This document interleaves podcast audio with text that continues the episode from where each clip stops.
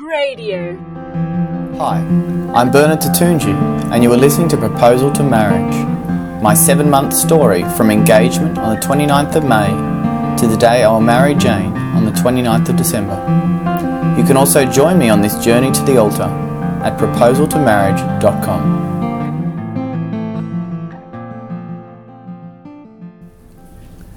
Moving along the checklist, Jane and I found ourselves in need of a couple of wedding rings.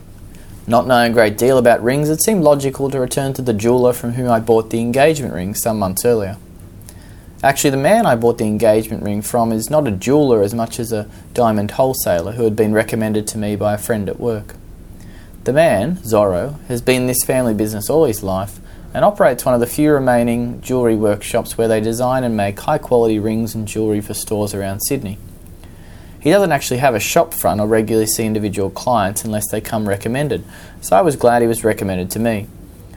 Zorro sees his work with individual clients as more of a favour towards them and not really a business transaction, so in selecting an engagement ring, he was not in any way pressuring me to buy a particular ring or stone.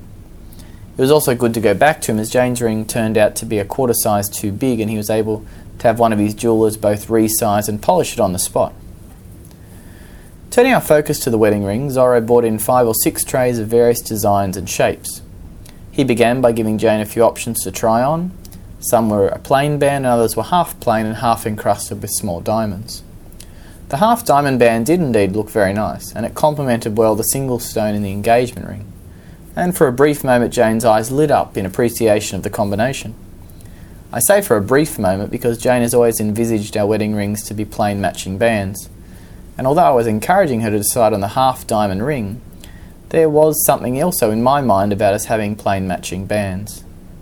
It may just be something sentimental, but it seems like wearing matching bands better speaks about the unity of the couple. However, on the other hand, excuse the pun, I would also like Jane to have something a little more precious and beautiful than a plain band. As we speak, she is making up her mind, so we shall see what she decides upon.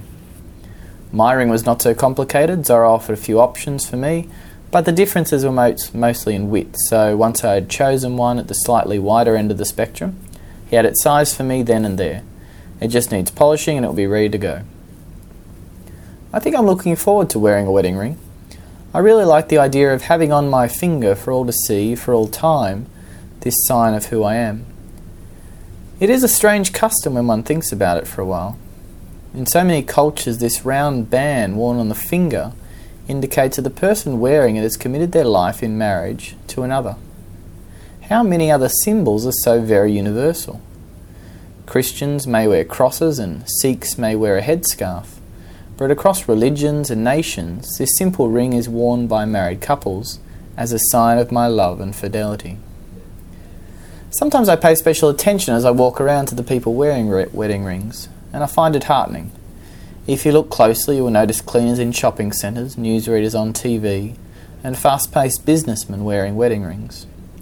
and even if they themselves forget for a time, they are stating with that ring that there is someone whom they have chosen to love in a specific and life giving way. Seeing a person wearing their wedding ring is heartening because it reminds all of us that marriage is important not just when together with one's spouse, but all the time. The ring shows that marriage is not a 9 to 5 job, but it is more fundamental to who a person is. My ring will say to those who know me and those who do not that I am a husband, and I will look forward to wearing it as truly a sign of my love and fidelity to Jane.